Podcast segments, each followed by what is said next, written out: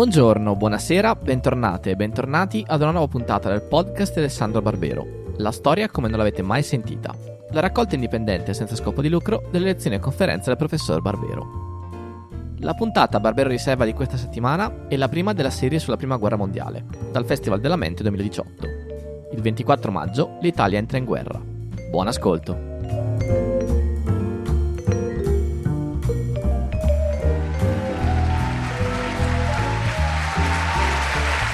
Buonasera.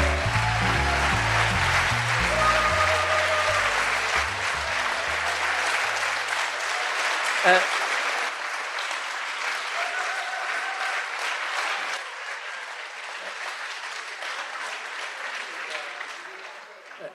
cominciate a farmi un po' paura, eh, devo dire. Comunque grazie. Allora, allora, io, come sapete, in queste, in queste tre lezioni rac- proverò a raccontare i momenti cruciali della prima guerra mondiale dell'Italia.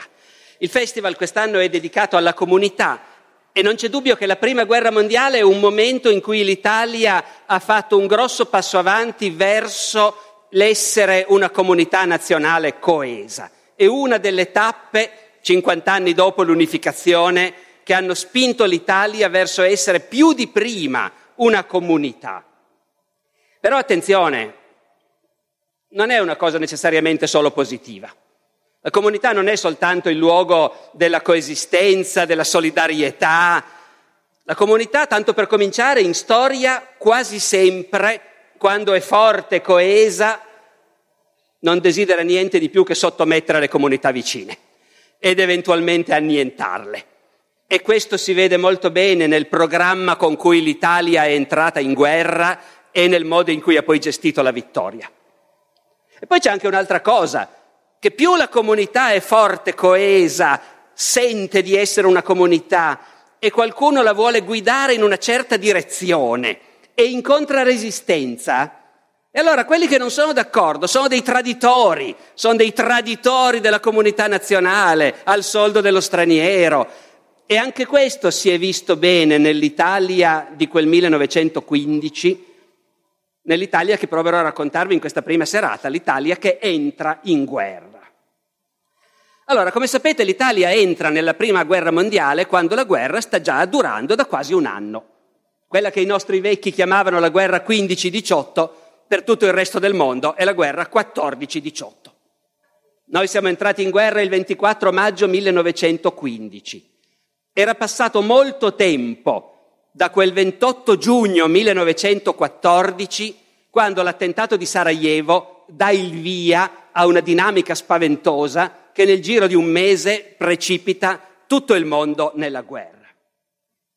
Un attentato è un contesto, se volete, molto familiare dal nostro punto di vista di oggi. Quella è una guerra scatenata per via di un impressionante atto di terrorismo internazionale situazione che possiamo capire benissimo. È stato assassinato a Sarajevo, in Bosnia, l'arciduca Francesco Ferdinando, erede al trono dell'impero austriaco. La Bosnia è stata occupata dall'Austria da pochi anni, unilateralmente, scontentando mezzo mondo, fra l'altro scontentando la Serbia, che è il paese confinante.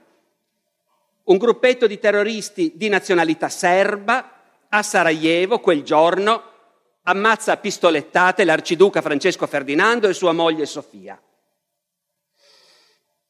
In Austria la reazione ovviamente è particolarmente intensa. Gli hanno ammazzato l'erede al trono.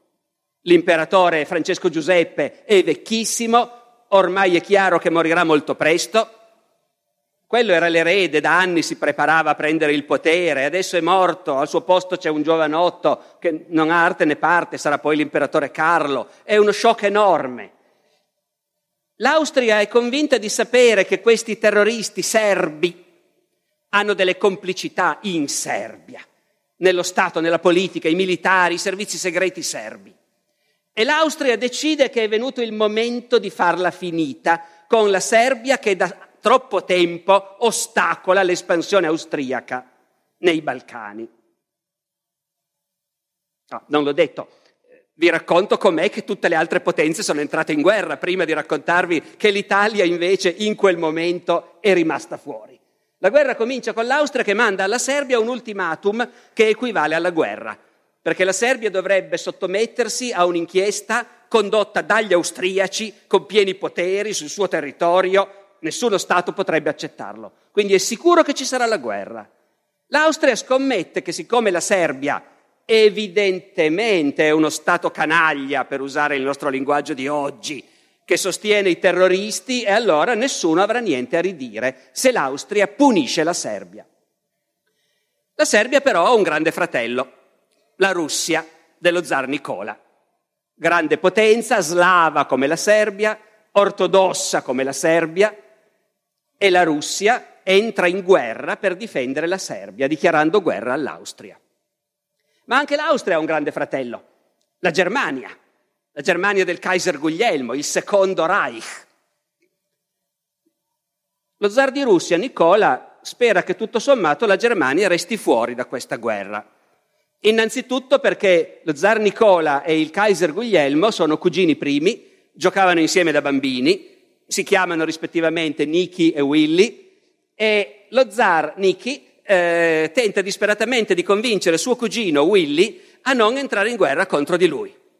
Tra il luglio e l'agosto del 1914 c'è un frenetico scambio di telegrammi fra lo zar che si firma Nicky e il Kaiser che si firma Willy, telegrammi in inglese naturalmente, in cui lo zar Nicky dice a Willy ma tu vedi, io devo entrare in guerra contro l'Austria per difendere questo piccolo paese, la Serbia, aggredito ingiustamente, ma tu rimani fuori, vero? E Willy gli risponde, ma no, io sono alleato con l'Austria, guarda che se tu le dichiari guerra io sarò costretto a entrare. Vanno avanti così per qualche giorno finché Willy dichiara guerra a Niki. Ma anche la Russia ha un altro grande alleato, la Francia, che odia la Germania dai tempi della guerra del 70, dell'Alsazia e Lorena, che ha una gran paura della Germania e che è alleata della Russia proprio in funzione antitedesca.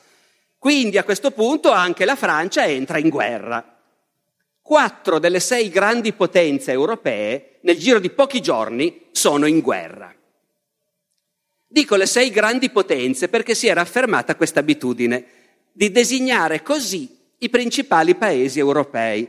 E le sei grandi potenze erano Beh, la più importante di tutte, la Gran Bretagna, che fino a poco tempo prima era il più grande paese industriale del mondo, che ancora adesso è padrona di mezzo mondo, dell'India, di colonie dappertutto, la più forte marina del mondo. Non è più sicuro che sia la prima potenza mondiale perché ne è venuta fuori un'altra, la Germania, che ormai come industria ha sorpassato l'Inghilterra e anche come esercito. Queste sono le due più grandi potenze poi c'è la Francia che è una grande potenza un po' più ridotta, poi c'è la Russia che nessuno sa davvero quanto sia potente, perché è enorme ma povera, è un mistero per tutti. Poi c'è l'Austria-Ungheria che è più debole, di sicuro è più debole delle altre, però è comunque una grande potenza. E poi per abitudine si considera grande potenza anche l'Italia. Più che altro perché noi ci teniamo moltissimo. E allora per cortesia anche l'Italia è considerata una delle sei grandi potenze, ma tutti sanno che è la più debole. Allora, la più grande, la Gran Bretagna, e l'ultima, l'Italia, sono rimaste fuori per il momento. La Gran Bretagna non ha nessuna voglia di fare questa guerra per Sarajevo e fa sapere ai tedeschi che loro sono anche disposti a restare fuori, benché la Gran Bretagna sia amica della Francia, però insomma questa guerra è una roba, sapete in Inghilterra ogni tanto viene fuori lo spirito della Brexit, no? È una cosa continentale, fatevela voi. Soltanto l'Inghilterra ha una cosa da chiedere ai tedeschi, non dovete toccare il Belgio, perché il Belgio è una creazione della politica inglese e All'epoca la geografia è ancora più importante di adesso. No? Pensate dov'è il Belgio, sulla Manica, di fronte all'Inghilterra, con i suoi porti, Anversa, che garantiscono agli inglesi il collegamento col continente, qualunque cosa succeda. Quindi gli inglesi dicono una cosa sola ai tedeschi, noi stiamo fuori dalla vostra guerra, ma lasciate stare il Belgio. I politici tedeschi convocano i militari e gli spiegano così e così, fantastico, l'Inghilterra resta fuori, però dobbiamo lasciare stare il Belgio i generali tedeschi dicono, ah, peccato, perché noi abbiamo un piano perfetto per conquistare la Francia. È un piano che abbiamo studiato per 30 anni, è preciso in ogni dettaglio. In tre settimane saremo a Parigi, garantito al 100%, però prevede di invadere il Belgio. Perciò la Germania invade il Belgio e cioè, quando i politici tedeschi chiedono ai generali se si può cambiare piano, al comandante in capo dell'esercito viene un infarto. Perché è già tutto pronto, tutti i treni, tutti gli orari, tutti i piani, non si può. Perciò i tedeschi invadono il Belgio e anche l'Inghilterra entra in guerra. Cinque delle sei grandi potenze sono in guerra. E la sesta, l'Italia, decide di restare fuori. Non che non fossimo anche noi implicati in quel gioco delle alleanze che ha portato in guerra tutti gli altri. Eh? Anche noi eravamo compromessi da un'alleanza. Ed eravamo alleati della Germania e dell'Austria. Era la triplice alleanza. Era un'alleanza da un certo punto di vista molto innaturale. L'alleanza fra Italia e Austria era una delle cose più straordinarie della politica di quell'epoca, perché l'Italia aveva sempre considerato l'Austria come il suo nemico ereditario e generazioni di italiani avevano imparato a scuola che l'impero austriaco era appunto l'impero degli oppressori, degli impiccatori, dei patrioti, eppure noi eravamo loro alleati. Ed era assurdo anche da parte austriaca essere alleati con noi, perché anche l'Austria non aveva mai mandato giù l'unificazione dell'Italia, specialmente i militari austriaci, non avevano mai digerito tutte quelle guerre le guerre di indipendenza dell'Ottocento, in cui gli italiani perdevano tutte le battaglie a Custozza, a Lissa, però poi alla fine, grazie ai nostri alleati, vincevamo noi e l'Austria ogni volta doveva cedere un pezzo. I militari austriaci nel 1914 non vedevano l'ora di vendicarsi dell'Italia. Cito un episodio, pochissimi anni prima, 1908, terremoto di Messina, 100.000 morti. L'Italia in ginocchio, tutte le scarse risorse della flotta, dell'esercito impegnate nei soccorsi. Da tutto il mondo ci mandano solidarietà, aiuti, arrivano navi americane, russe ad aiutare. A Vienna il comandante in capo dell'esercito austriaco, feldmaresciallo Conrad, va dall'imperatore Francesco Giuseppe e gli propone, dichiariamo guerra all'Italia. Dice, non avremo mai più un'occasione come questa. Poi non lo fanno, ma il clima è quello. E allora com'è che noi siamo loro alleati? Il fatto è che anche se l'Italia e l'Austria si odiano, però sia noi sia loro vogliamo essere alleati della Germania, perché la Germania è un'altra cosa. La Germania, ecco, in Italia alla fine dell'Ottocento, la Germania è un paese ammiratissimo. La Germania è tutto quello che noi vogliamo diventare, un grande paese moderno, industriale, rispettato, potente. Noi stiamo facendo la rivoluzione industriale. La Fiat è stata fondata nel 1899 e in quei 15 anni è andata avanti, l'industria italiana ormai c'è, debole, ma c'è. E in gran parte questa rivoluzione industriale nostra l'hanno finanziata investitori tedeschi. Ci sono industriali tedeschi che lavorano in Italia. Ed è già pieno all'epoca, quando scoppia la prima guerra mondiale, è già pieno di italiani che lavorano in Germania. Pieno. Faccio un piccolo salto in avanti verso una vicenda che racconterò domani mattina, la battaglia di Caporetto. A Caporetto i tedeschi catturano 300.000 prigionieri italiani e rimangono stupefatti vedendo com'è facile, in mezzo a tutti quegli italiani, trovare qualcuno che parla tedesco perché moltissimi di loro sono stati a lavorare in Germania prima della guerra. E quando tornano dalla Germania, questi dicono che paese, funziona tutto, pagano bene, si vive bene, la Germania è il futuro. Però questa cosa negli ultimi anni, verso il 1914, si è un pochino modificata. La Germania continua a essere un paese che noi ammiriamo moltissimo e quindi per quello siamo entrati nella triplice alleanza. Però negli ultimi anni la Germania, oltre a essere ammirata, comincia anche a fare paura. Perché i tedeschi sembra che non sappiano dove fermarsi. Hanno costruito un'industria formidabile, sono diventati la prima potenza industriale del mondo. Hanno costruito un esercito formidabile, il più potente esercito del mondo Quanto alla flotta, c'è ancora l'Inghilterra che ce l'ha molto più forte. I tedeschi non smettono di costruire corazzate e si sono esplicitamente proposti di diventare i più forti del mondo anche con la flotta.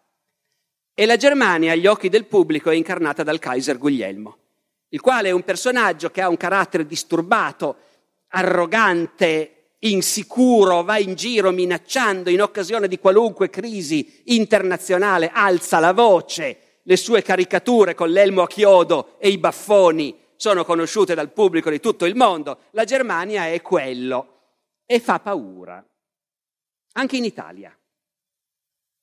Eh, per darvi un'idea, vi leggo alcune, una frase dell'epoca. Eh, un giornalista italiano descrive nel 1914 l'ambasciatore tedesco a Roma. L'ambasciatore tedesco a Roma, signor von Flotow, dice il nostro giornalista, è persona semplice, assai cortese, di tipo fine e delicato, e direi quasi decadente, assolutamente diverso dal solito Teutone ora alla ribalta. Non sembra il rappresentante della potenza più ammirata, anzi paurosamente ammirata. Capite cosa voglio dire? Un tedesco, per bene, eh, mite, fine delicato, la reazione che provoca in Italia è dire non sembra mica tedesco eh, il tedesco che siamo abituati a incrociare è il teutone con l'elmo a chiodo, che ci fa un po' paura. Con tutto questo, quando c'è l'attentato di Sarajevo, in Italia, come nel resto del mondo, nessuno si immagina che cosa sta per succedere. Il ministro degli esteri nostro, il marchese Antonino di San Giuliano, siciliano, va dal presidente del Consiglio, Salandra, pugliese, a dargli questa notizia. A Sarajevo hanno ammazzato Francesco Ferdinando. E il commento del nostro ministro degli esteri, dando la notizia al Presidente del Consiglio, è Così ci siamo liberati da quella scocciatura di Villa d'Este. Cos'è la scocciatura di Villa d'Este? Villa d'Este a Tivoli, capolavoro dell'architettura rinascimentale, era di proprietà dell'arciduca Francesco Ferdinando. Non chiedetemi perché. Lui la voleva vendere allo Stato italiano e lo Stato italiano per decenza non poteva tirarsi indietro, ma l'arciduca chiedeva troppo, due milioni di lire. Lo Stato italiano non le aveva e non le voleva dare. Però non poteva neanche dirgli di no perché come facciamo a non ricomprare un capolavoro dell'arte nazionale? Risultato, quando viene ammazzato Francesco Ferdinando, la reazione privata del nostro ministro degli esteri è oh, almeno ci siamo tolti quella seccatura di Villa d'Este. Ben inteso, ci sono anche altre reazioni, perché l'arciduca non era amato in Italia. L'arciduca era conosciuto come uno di quelli del partito della rivincita, legato a quei militari che sognavano di dare prima o poi una bella lezione agli italiani, per cui il pubblico italiano lo considerava una figura ostile. Quando viene ammazzato molti festeggiano. Pare che in un cinema di Roma quando arriva la notizia dell'attentato di Sarajevo, sospendano la proiezione e il pianista comincia a suonare la marcia reale, cioè l'inno nazionale nostro di allora. C'era ancora il cinema muto, ovviamente, col pianoforte in sala. Tanto per darvi il quadro, non dico completo, ma una pennellata in più. Quando viene ucciso Francesco Ferdinando, non è soltanto in Italia che molti si dicono, beh, se lo meritava, Perfino in Austria e Ungheria c'era chi lo odiava e trova che è un'ottima cosa che sia stato tolto di mezzo. In particolare in Ungheria. Sapete com'era l'Austria e Ungheria all'epoca? Erano due stati autonomi, quasi indipendenti. In comune avevano soltanto un pezzo dell'esercito e un ministro degli esteri. Per il resto c'era il governo ungherese, il Parlamento ungherese, quello austriaco. L'arciduca Francesco Ferdinando voleva trasformare l'impero austriaco basato su due nazionalità dominanti, i tedeschi e gli ungheresi, in un sistema a tre gambe, creando un'entità slava, una specie di Jugoslavia asburgica, sottraendo potere agli ungheresi. Perciò gli ungheresi odiavano Francesco Ferdinando. C'è una scena in un romanzo che tanti di noi hanno letto, La marcia di Radetzky di Josef Roth, che si conclude con la notizia dell'attentato di Sarajevo che arriva in una sperduta guarnigione dell'esercito austriaco austro-ungarico in Galizia. E lì alla mensa di un reggimento di cavalleria ungherese, quando arriva la notizia che Francesco Ferdinando è stato assassinato, gli ufficiali ungheresi brindano, gridando in ungherese il porco è morto. Questo per la serie Come va davvero il mondo, poi uno legge gli epitaffi sui giornali, sulle lapidi, no? Ecco. Bene. L'Austria decide di fare precipitare le cose. Per un attimo si chiede, non è che magari l'Italia, visto che siamo alleati, entra in guerra insieme a noi. In realtà gli austriaci sanno benissimo che non c'è neanche da pensarci, però un pochino l'idea la accarezzano. Mentre la crisi sta esplodendo nel luglio 1914, l'ambasciatore austriaco a Roma, che è anche lui un nobile ungherese, eh, parlando con un giornalista gli dice, beh, sì, noi sicuramente finiremo per fare la guerra alla Serbia e magari ne verrà fuori una guerra mondiale, ma voi, voi venite con noi. Lo so che abbiamo litigato tanto in passato, ma questa è proprio l'occasione per dimenticare tutti i vecchi dissapori. Venite con noi, vedrete che se l'Italia si schiera con l'Austria, è sempre l'ambasciatore austro-ungarico a Roma che sta parlando, e magari i francesi non oseranno entrare in guerra, si prenderanno paura. A dire la verità, la frase dell'ambasciatore è se voi entrate in guerra i francesi si spaventeranno, del resto hanno già i pantaloni pieni cioè se la sono fatta addosso, per la serie il raffinato linguaggio diplomatico della Belle Époque. No? Ecco. Eh, e poi appunto l'ambasciatore austro-ungarico a Roma prosegue dicendo venite con noi, tanto la guerra si vince, l'esercito tedesco in tre settimane sarà a Parigi e a quel punto festeggeremo. L'interlocutore italiano gli dice, beh, dimenticate un piccolo dettaglio, l'Inghilterra. E l'ambasciatore austriaco risponde, e cosa può fare l'Inghilterra? Ci penseranno gli Zeppelin, i dirigibili tedeschi, bombardando Londra dal cielo. E questo non sarà del Jules Verne. Ve l'ho voluto leggere per darvi un'idea della mentalità di quella generazione. L'Europa è governata da una generazione di gente, da bambini hanno letto i romanzi di Verne. E lì c'erano tutte le mirabilie possibili, no? il sottomarino, il razzo sulla luna, il supercannone, tutte cose di fantascienza. E poi questa generazione molte di quelle cose le ha viste nascere. Questa è una generazione ubriaca di tecnologia e quindi del senso di potere, di strapotere che ti dà la tecnologia. Abbiamo il treno, l'automobile, il camion, l'aeroplano, il sottomarino, i supercannoni, i super esplosivi. E in questa ubriacatura entrano in guerra uno dopo l'altro. E l'Italia deve decidere cosa fare. Ora, io dico l'Italia, ma in realtà sono tre uomini che hanno deciso cosa fare. E il primo è il Presidente del Consiglio, Antonio Salandra, che è un uomo politico italiano normalissimo, che non sarebbe passato alla storia se non si fosse trovato lì in quel momento. È un giurista, come molti politici italiani, professore universitario di giurisprudenza, poi si è buttato in politica, è stato ministro più volte, ma è presidente del Consiglio per la prima volta da tre mesi. Non l'ha mai fatto quel lavoro. Poi c'è il ministro degli esteri, il marchese di San Giuliano, è una vecchia volpe della politica.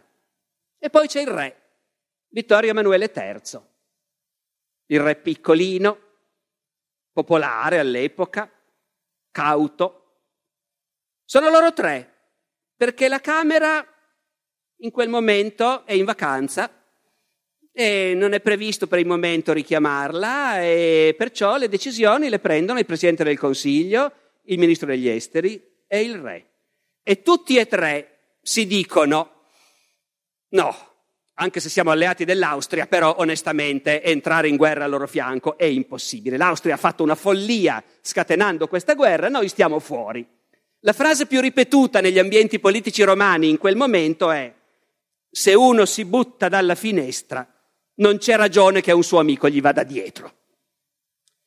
Naturalmente noi saremmo alleati dell'Austria, ma no, anche quella. Mm, basta andare a leggere bene il trattato e in effetti hanno ragione. Il trattato della Triplice Alleanza è stato fatto da politici che sapevano benissimo che i Balcani sono una polveriera, perché nei Balcani tutti vorrebbero espandersi e in particolare noi e l'Austria vorremmo allargare la nostra influenza nei Balcani. E quando hanno firmato il trattato della Triplice non, non sono stati, come dire, ci hanno pensato bene e c'è una clausola che dice ognuno degli alleati prima di fare qualunque mossa nei Balcani deve consultare gli altri. L'Austria ha mandato l'ultimatum alla Serbia, in pratica costringendola alla guerra, senza consultarci. Perciò noi non siamo in nessun modo tenuti a entrare in guerra e questo lo sanno tutti, anche i tedeschi e gli austriaci. Perciò il re Vittorio Emanuele III scrive al Kaiser Guglielmo, spiegandogli che appunto l'Italia non è tenuta a entrare in guerra, che noi avremmo preferito che l'Austria non la facesse scoppiare questa guerra. E comunque, visto che la guerra c'è, il re Vittorio fa gli auguri alla Germania e si firma il tuo alleato e tuo fratello. Noi conosciamo la reazione del Kaiser Guglielmo a questo messaggio di Vittorio Emanuele III, perché l'ha annotata di suo pugno a margine. Furfante! che faccia tosta. Dopodiché, siamo l'Italia. In linea di massima non entriamo in guerra, ma non si sa mai. Agli ambasciatori nelle varie capitali europee il Ministero degli Esteri manda delle istruzioni che dice per ora restiamo fuori, ma se qualcuno ci offrisse dei compensi. Ora, quella è ancora un'epoca in cui gli ambasciatori contano molto anche se hanno già il telefono, il telegrafo, però, però, c'è ancora la tradizione di una diplomazia in cui un ambasciatore che sta per anni in una capitale, parla bene la lingua, conosce tutti, ebbene fa politica l'ambasciatore, conta. E infatti il nostro ambasciatore Pietro Burgo immediatamente va dal ministro degli esteri russo e gli dice l'Italia potrebbe anche entrare in guerra con voi se volete. Cosa offrite? Invece l'ambasciatore a Berlino, Bollati, il quale è un filo tedesco, in genere si cerca di mandare uno che sia amico del paese dove va a lavorare. L'ambasciatore a Berlino è filo tedesco, si è molto compromesso sull'alleanza fra Italia e Germania. Quando capisce che noi l'alleanza facciamo finta che non ci sia e non entriamo in guerra, il nostro ambasciatore a Berlino ci rimane malissimo. Gli sembra che perdiamo la faccia. Perciò si precipita a Roma, va dal suo capo, il ministro degli esteri, marchese di San Giuliano, e gli dice che lui a Berlino non ci torna a queste condizioni, piuttosto mi suicido. Poi il giorno dopo cambia leggermente versione e fa sapere al ministro che lui a Berlino non ci torna, piuttosto presenta un certificato medico. Il ministro San Giuliano gli risponde, se proprio non vuole tornare a Berlino era meglio il primo sistema. Quali sono i motivi per cui i capi del paese hanno deciso che noi in questa guerra non ci possiamo entrare. Ma la principale è la debolezza dell'Italia. Sappiamo tutti di essere una potenza di seconda categoria. È una debolezza economica innanzitutto. Io vi cito un solo dato per darvi l'idea, perché non ce la immaginiamo la debolezza dell'Italia rispetto alle altre grandi potenze. Vi cito un dato, la produzione di acciaio, che all'epoca era in assoluto, come dire, la produzione più importante, quella su cui si misurava la potenza di un paese, quello che serviva per fare i treni, ma anche le corazzate, gli armamenti. Per ogni tonnellata d'acciaio prodotta in Italia nel 1914, la Germania ne produce 19, l'Inghilterra 9, la Francia, andiamo sempre calando, 5, Perfino l'Austria produce 3 tonnellate di acciaio per ogni tonnellata che produce l'Italia, il triplo. E il resto è uguale. E questo produce ovviamente anche debolezza militare. L'esercito non è preparato, non ha cannoni, non ha riserve di munizioni, non ha niente. Perciò stiamo fuori, per forza. Ma c'è anche un'altra percezione di questi politici che li spinge a dire quasi subito no, no, no, noi, noi stiamo fuori. Ed è interessante questa percezione. È percez- l'impressione che anche se la guerra è nata da un caso, però i tedeschi l'aspettavano e la volevano questa guerra e sono decisi a usarla a vincerla, sono sicuri di vincerla, i tedeschi, la guerra, e sono decisi a usarla per diventare i padroni del mondo. Salandra, presidente del Consiglio, in un'intervista a un giornalista lo dice molto chiaramente, fin da subito, questa è un'aggressione intesa a stabilire una schiacciante egemonia teutonica sull'Europa e nel mondo.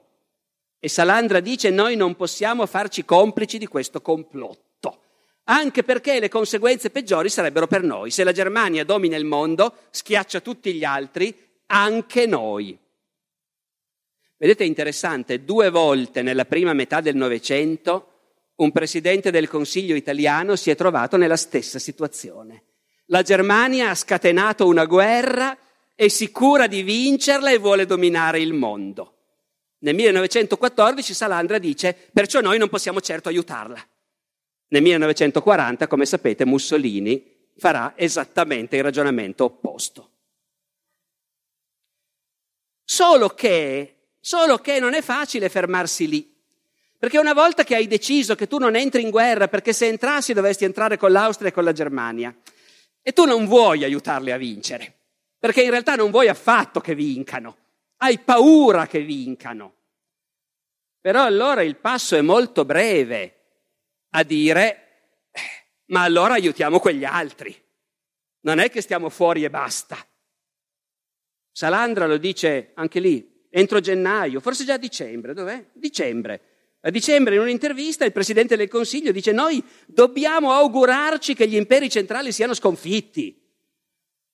Ah, sentite qua, non deve più essere possibile ad alcuni individui anormali, pensa al Kaiser Guglielmo, di macchinare un tale attentato contro la pace, la libertà, il benessere del mondo. La Germania è già vista e proiettata come il colpevole che ha scatenato questa guerra. E Salandra dice, figuratevi se vincono l'ambasciatore tedesco a Roma, che già adesso va in giro come se fosse il padrone del mondo, figuratevi se vincono questa guerra. Il risultato però è che allora dobbiamo impedirgli di vincerla.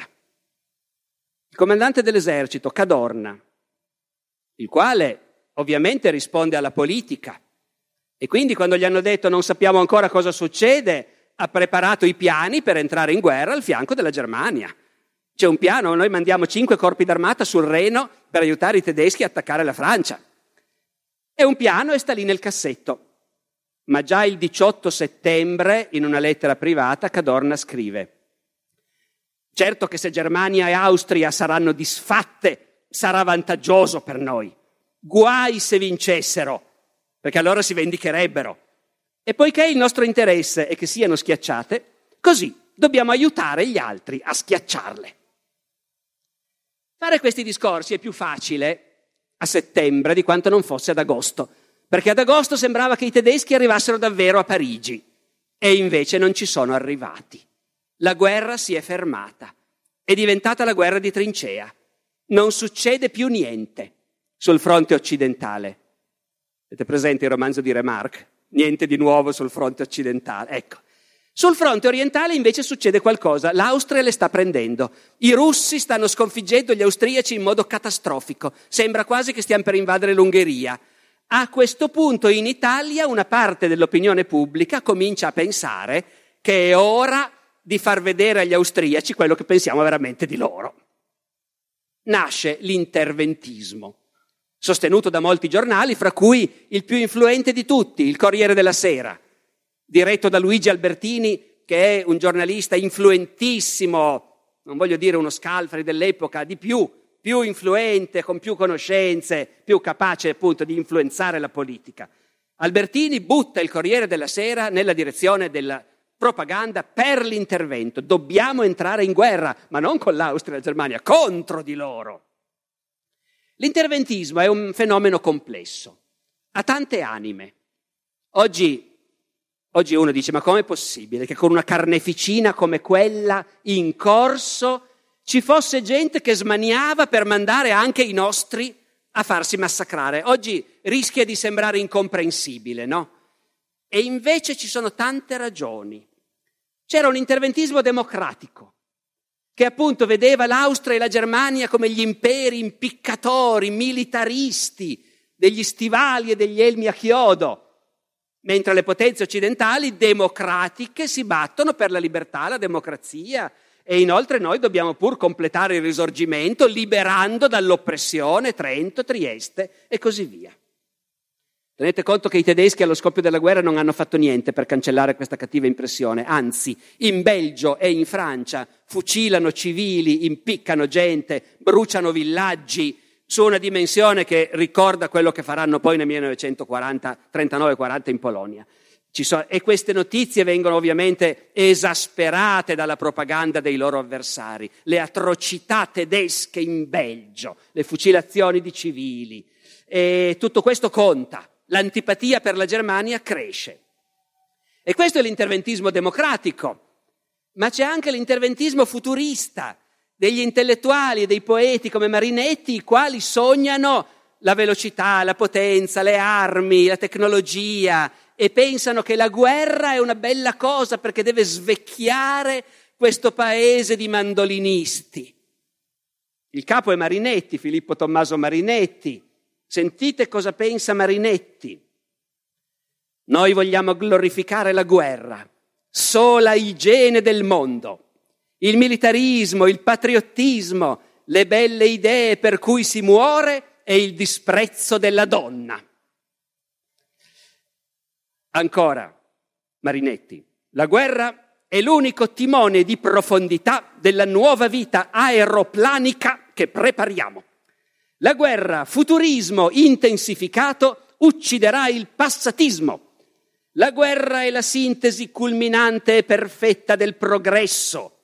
La guerra ringiovanirà l'Italia, la arricchirà di uomini d'azione, la costringerà a vivere non più del passato, delle rovide e del dolce clima, ma delle proprie forze nazionali. E qui il futurismo si salda con l'altra corrente dell'interventismo, quella nazionalista, imperialista. C'è tutta una corrente che pubblica sui giornali che è influenzata dalla teoria di Darwin, che all'epoca era dominante, vince il più forte, sopravvive solo il più adatto, la vita è una lotta continua, bisogna prevalere, bisogna vincere. Ci sono articoli sui giornali nazionalisti che dicono Tutte queste chiacchiere sulla libertà dei popoli, la lotta all'imperialismo, sono tutte balle. E ben peraltro che noi dobbiamo fare questa guerra. Cito, la guerra che si combatte oggi in Europa non è la guerra della democrazia pacifista contro l'imperialismo militare, è guerra di popoli e di razze per l'esistenza, per la ricchezza, per il dominio e il predominio. E noi cosa vogliamo entrando in questa guerra? Noi vogliamo la guerra per il compimento dell'unità nazionale, va bene, queste sono le chiacchiere dei democratici, Trento, Trieste, non diremo certo di no, ma anche e specialmente, sentite l'elenco, per la nostra padronanza nell'Adriatico, per il nostro incremento nel Mediterraneo, per la nostra influenza nei Balcani, per la nostra espansione nel Levante, per l'eredità della Turchia in Asia Minore e soprattutto perché l'Italia partecipi oggi alla storia del mondo. In altre parole, se stiamo fuori non conteremo niente. Dobbiamo entrare e essere fra quelli che vinceranno, schiacceranno il nemico e si impadroniranno del mondo. Intanto però non c'è deciso niente e gli ambasciatori degli imperi centrali a Roma sperano ancora sempre che entriamo in guerra con loro o no. Ma a questo punto gli basta che restiamo fuori. Avendo capito l'aria che tira, l'ambasciatore tedesco e quello austriaco fanno tutto quello che possono per convincere il nostro governo a restare fuori. Un giornalista chiede a Salandra come si stanno comportando l'ambasciatore tedesco e quello austriaco. Risponde Salandra, un contegno angelico. Sono diventati degli agnelli pronti a dare soddisfazione per qualunque questione. San Giuliano dice che fare il ministro degli esteri in Italia non è mai stato così piacevole, perché tutti gli ambasciatori stranieri vengono a corteggiare il ministro degli esteri, ovviamente. Però il ministro degli esteri, il marchese di San Giuliano, è molto malato e il 16 ottobre 1914 muore.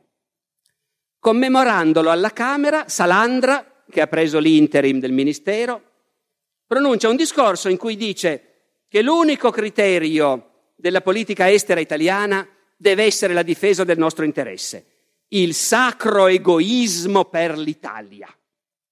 Questa frase del sacro egoismo viene ripresa dai giornali, fa molto rumore. Salandra si stupisce.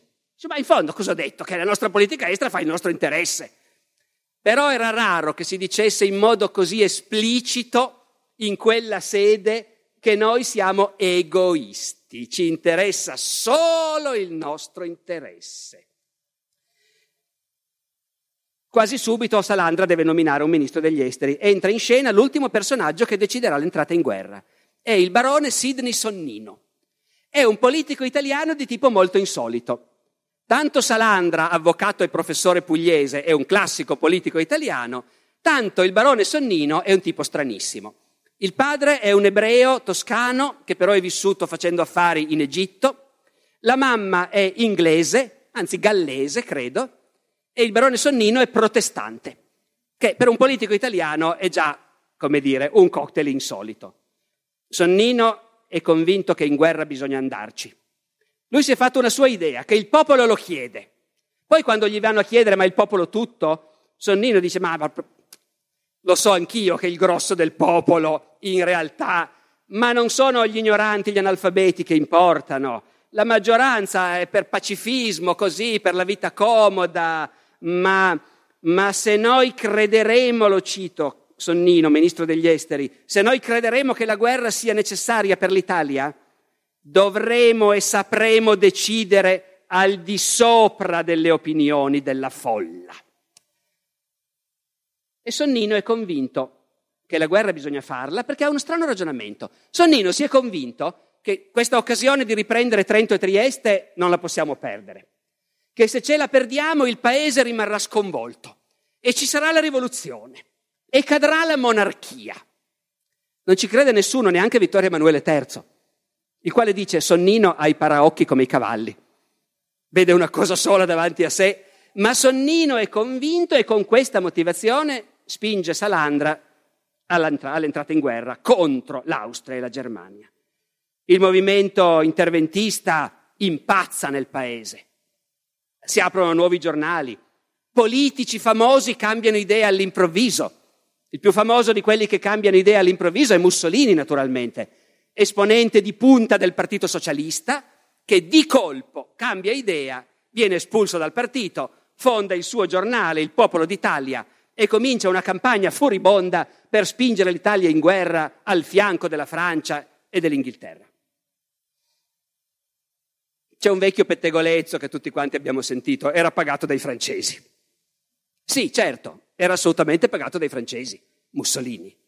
Se non che la cosa è meno insolita di quello che potremmo pensare, perché andando a leggere le cronache dell'epoca, viene fuori che nell'Italia del 1914-15 era perfettamente normale che le ambasciate straniere pagavano i giornalisti e pagavano anche i politici.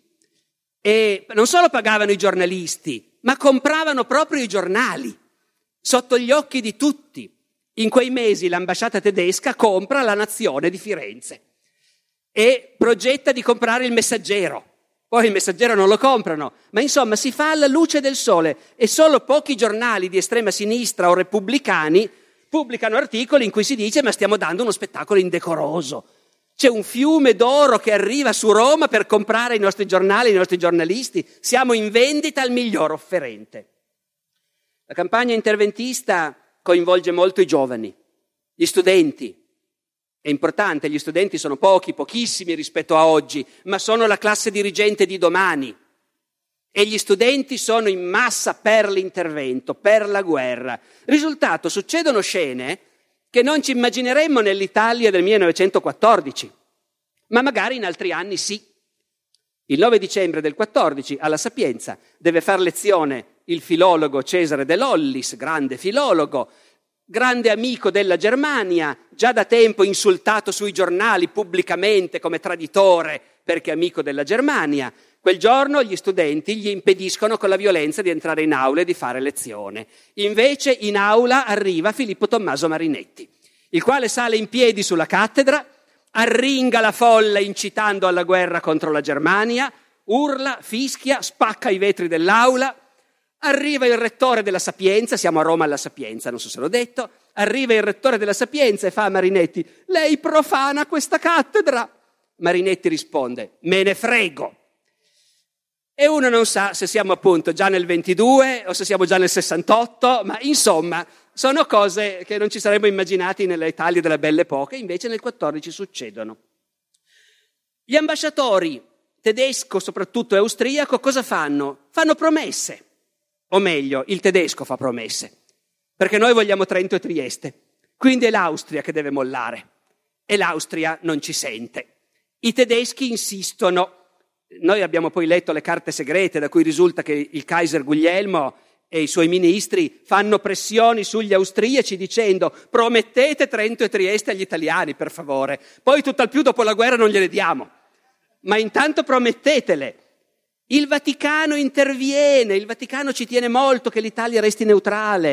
Il Vaticano ha un fo- rapporto molto forte con l'Austria, grande potenza cattolica. Un personaggio di cui poi si parlerà ancora, Monsignor Pacelli, futuro Pio XII, viene spedito dal Papa a Vienna, in carico, convince il vecchio imperatore a cedere almeno Trento. Il vecchio imperatore non ci sente. I tedeschi cambiano l'ambasciatore a Roma, il signor von Flotow, ve lo ricordate? Quello delicato, gentile, che non sembra neanche un tedesco. Non va bene nell'occasione. Mandano un pezzo da 90, il principe Bülow, che è stato già primo ministro, ministro degli esteri del Reich, e che è un grande filo italiano, ha sposato una principessa siciliana. Bülow si installa nell'ambasciata tedesca a Roma, comincia a spendere soldi, comprare giornalisti e fare promesse. Gli italiani gli chiedono, ma Trento?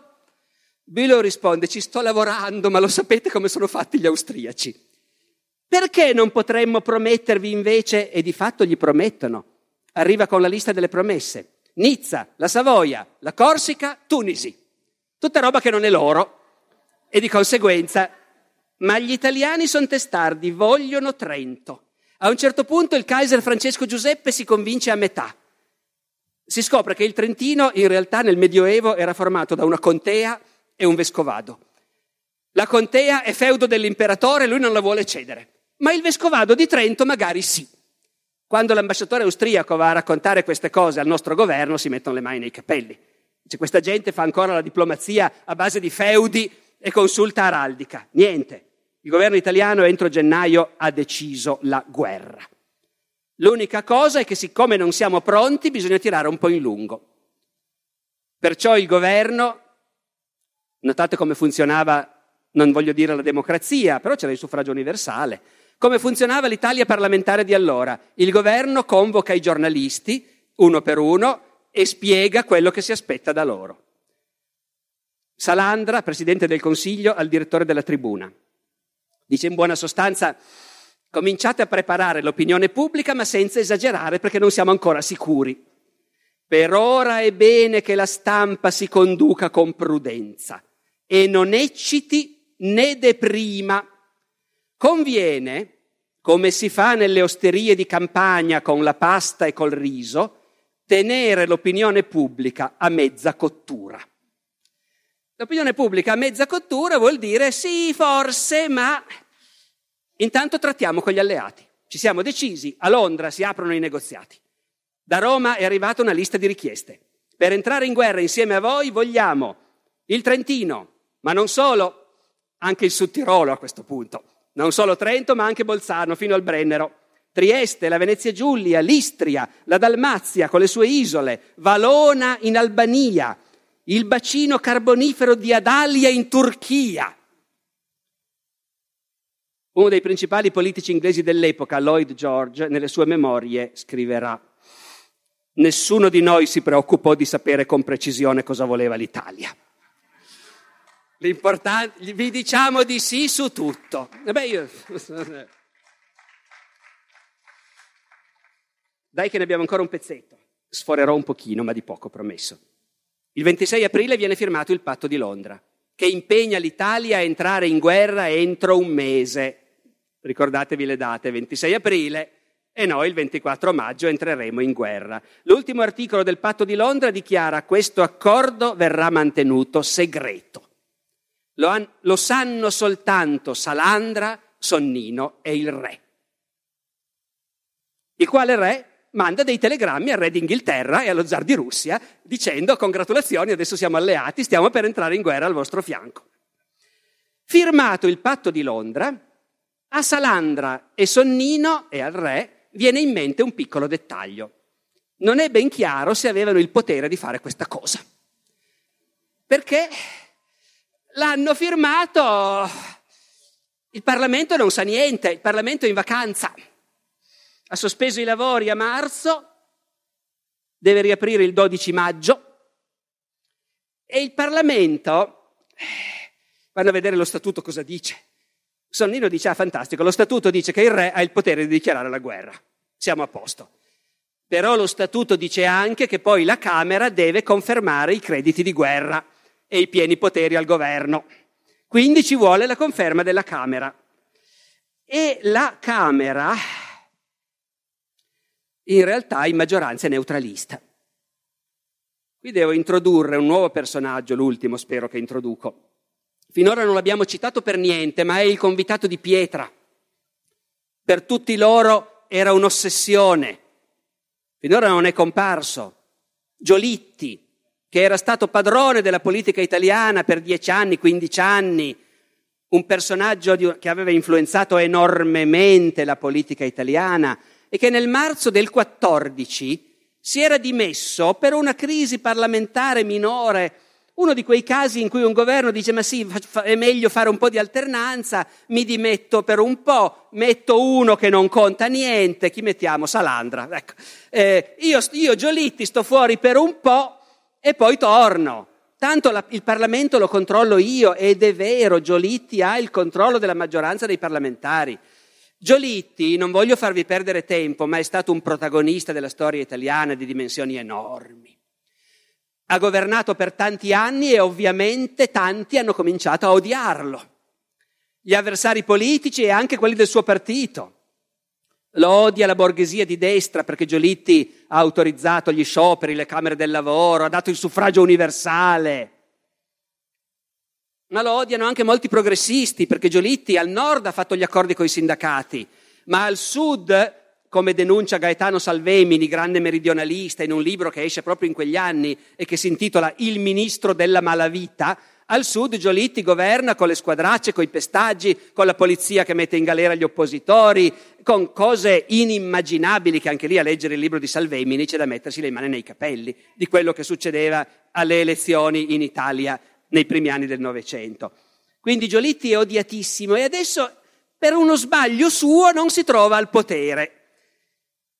Però, però adesso Giolitti e i suoi cominciano a subodorare, anche se il patto di Londra è segreto, però i preparativi si vedono e allora i deputati cominciano a agitarsi, la Camera è chiusa, riaprirà il 12 maggio, i deputati ai primi di maggio sono già a Roma, Montecitorio fisicamente è aperto, i deputati vanno e vengono. Il governo il 7 maggio per prudenza proroga l'apertura, anziché il 12 le apriamo il 20 le Camere. A questo punto la situazione precipita. Giolitti capisce che il governo lo sta ingannando, perché a lui dicono no, no, non è deciso niente ancora. Giolitti capisce che l'hanno ingannato. A un giornalista dice, mi spiace dirlo, questo di Salandra è stato tutto un inganno da pugliese. Comunque Giolitti si precipita a Roma, è il 9 maggio. Il governo è terrorizzato, tanto che fa organizzare manifestazioni spontanee, fra virgolette, contro Giolitti alla stazione di Torino quando parte e alla stazione di Roma quando arriva. Anche questa è una cosa sbalorditiva, come si faceva politica in quell'Italia. Malagodi, grande giornalista, direttore della tribuna, scrive nel suo diario, è arrivato Giolitti, contro il quale sono state organizzate d'accordo col Ministero degli Interni e la Polizia, manifestazioni alla sua partenza da Torino e al suo arrivo a Roma. Capite che roba? Dopodiché Giolitti è fuori di sé. Dichiarazione di Giolitti ai giornalisti. La gente che è al governo meriterebbe di essere fucilata. Vogliono portare l'Italia alla guerra senza nessun motivo. E Giolitti insiste, questa guerra non la possiamo fare, l'Italia è troppo debole. Uno dei suoi argomenti è molto interessante, dice ragazzi io ho governato tutti questi anni, abbiamo fatto la guerra di Libia, Lo so solo io cos'è il nostro esercito. Ho dovuto sempre falsificare i bollettini degli scontri in Libia per non mostrare che non si vinceva se non si era in dieci contro uno. Sempre Giolitti, a un giornalista. I generali valgono poco. Sono usciti dai ranghi quando si mandavano nell'esercito i figli di famiglia più stupidi, dei quali non si sapeva cosa fare. Finalmente siamo così poveri che una guerra non ce la possiamo permettere. Giolitti piomba a Roma il 9 maggio. Il 10 maggio 300 deputati e più di 100 senatori passano da casa sua a lasciare il loro biglietto da visita, che vuol dire che sono d'accordo con lui. E quindi la maggioranza della Camera è contro la dichiarazione di guerra. A questo punto panico perché il governo scopre che nel frattempo ha già firmato l'alleanza e il re ha già mandato i telegrammi ai suoi colleghi. Allora si tenta di contenere i danni. Salandra dice va bene, io mi dimetto, è l'unica cosa che posso fare. Il re dice sì, e io? Io devo abdicare. Qui, una, una, qui è veramente una cosa favolosa, perché il re Vittorio Emanuele III in quei giorni al suo presidente del Consiglio e anche a Giolitti dice le seguenti cose. Primo, sì, io mi sono compromesso, ho mandato i telegrammi ai miei colleghi, il re d'Inghilterra, lo zar, mi sono compromesso, devo abdicare. E va benissimo così. Il re lo farà mio cugino, il duca d'Aosta. A lui piace. A lui piacciono tutte queste cerimonie che a me mi seccano profondamente. Poi dice il re che lui è pronto ad andarsene, che ha sempre pensato che gli piacerebbe vivere alle Baleari o ad Antibes, che non gliene importava proprio niente. Ancora dice il re ai suoi ministri, io forse non sarei venuto qui, al Quirinale, cioè al Palazzo Reale, e volevo parlarne a mio padre ma egli morì in quel modo e io fui costretto a venire. Sapete, Umberto I assassinato a Monza e Vittorio, 15 anni dopo, Vittorio dice o cerca di far credere ai suoi ministri che lui prima avrebbe voluto lasciar perdere. Allora, il ministro, il governo si dimette. Il re minaccia di abdicare. Il Vaticano decide che è il momento per spingere. Manda emissari dai ministri cattolici per dirgli che quella è l'ultima occasione per evitare la guerra.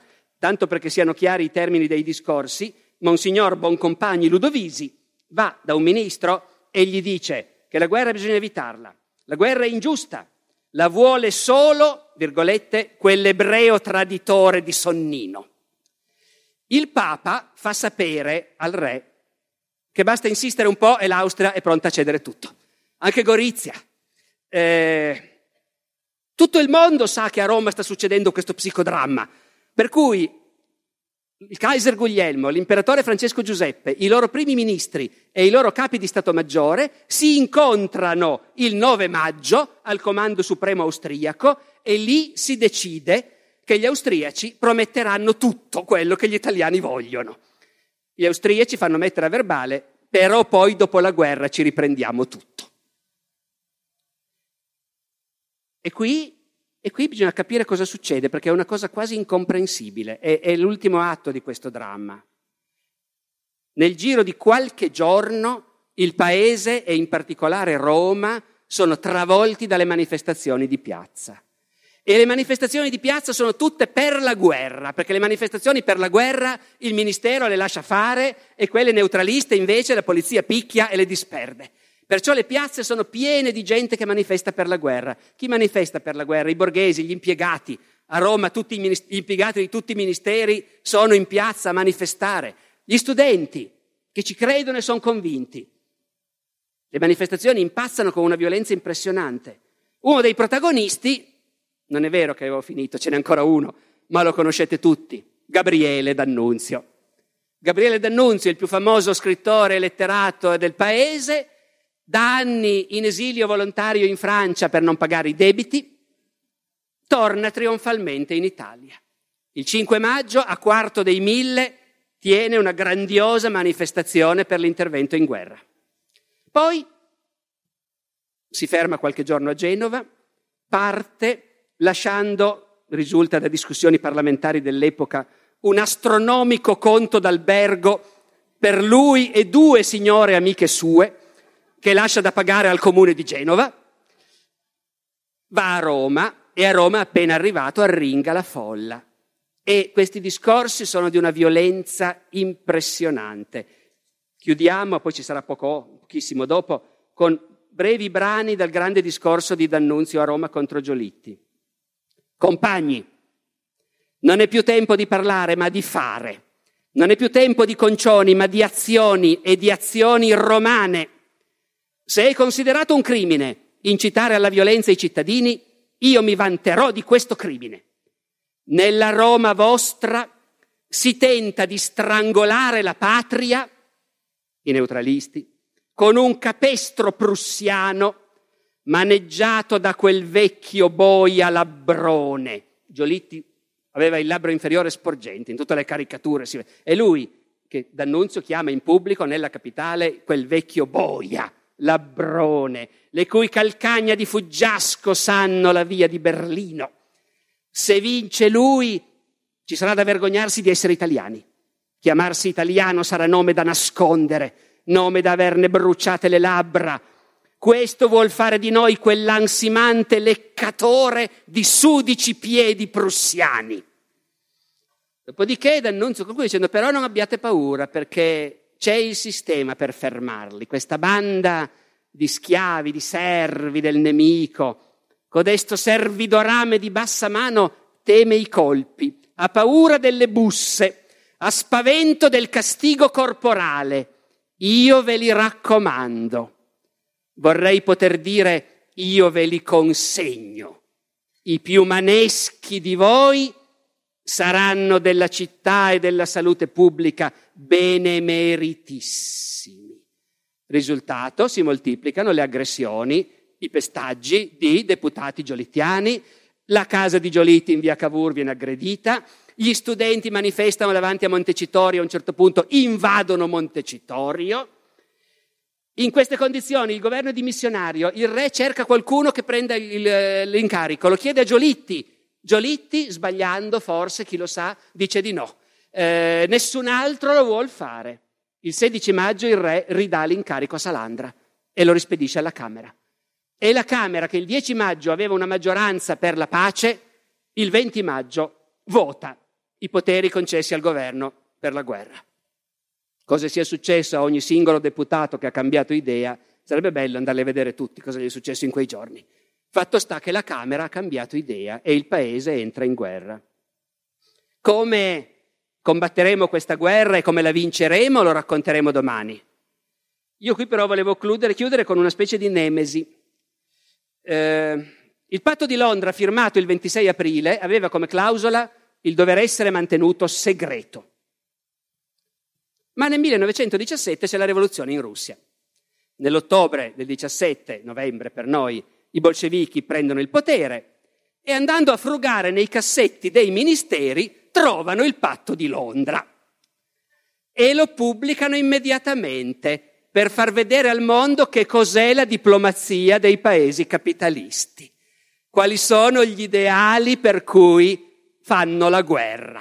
Vogliamo il Brennero, l'Istria, la Dalmazia, la Turchia, l'Albania, ecco. Questa roba viene pubblicata in tutto il mondo da Lenin.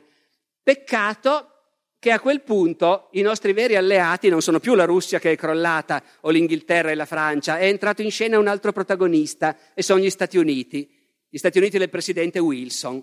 Gli Stati Uniti stanno vincendo la guerra e la vinceranno, senza di loro non sarebbe stata vinta così facilmente. Gli Stati Uniti sono i padroni del mondo dal punto di vista economico, hanno in mano tutti i rubinetti, il grano, il petrolio. E il presidente degli Stati Uniti, Wilson, è deciso a finire questa guerra senza dare soddisfazione a tutti quegli avidi arraffatori che pretendevano di avere questo e quello. Il presidente Wilson ha detto chiaramente al mondo, poi non riuscirà veramente nell'intento, ma in quel momento la sua linea è libertà per i popoli, autodeterminazione, niente conquiste, niente arraffa arraffa. Quando gli fanno vedere il patto di Londra, il presidente Wilson fa notare che gli Stati Uniti non hanno firmato niente.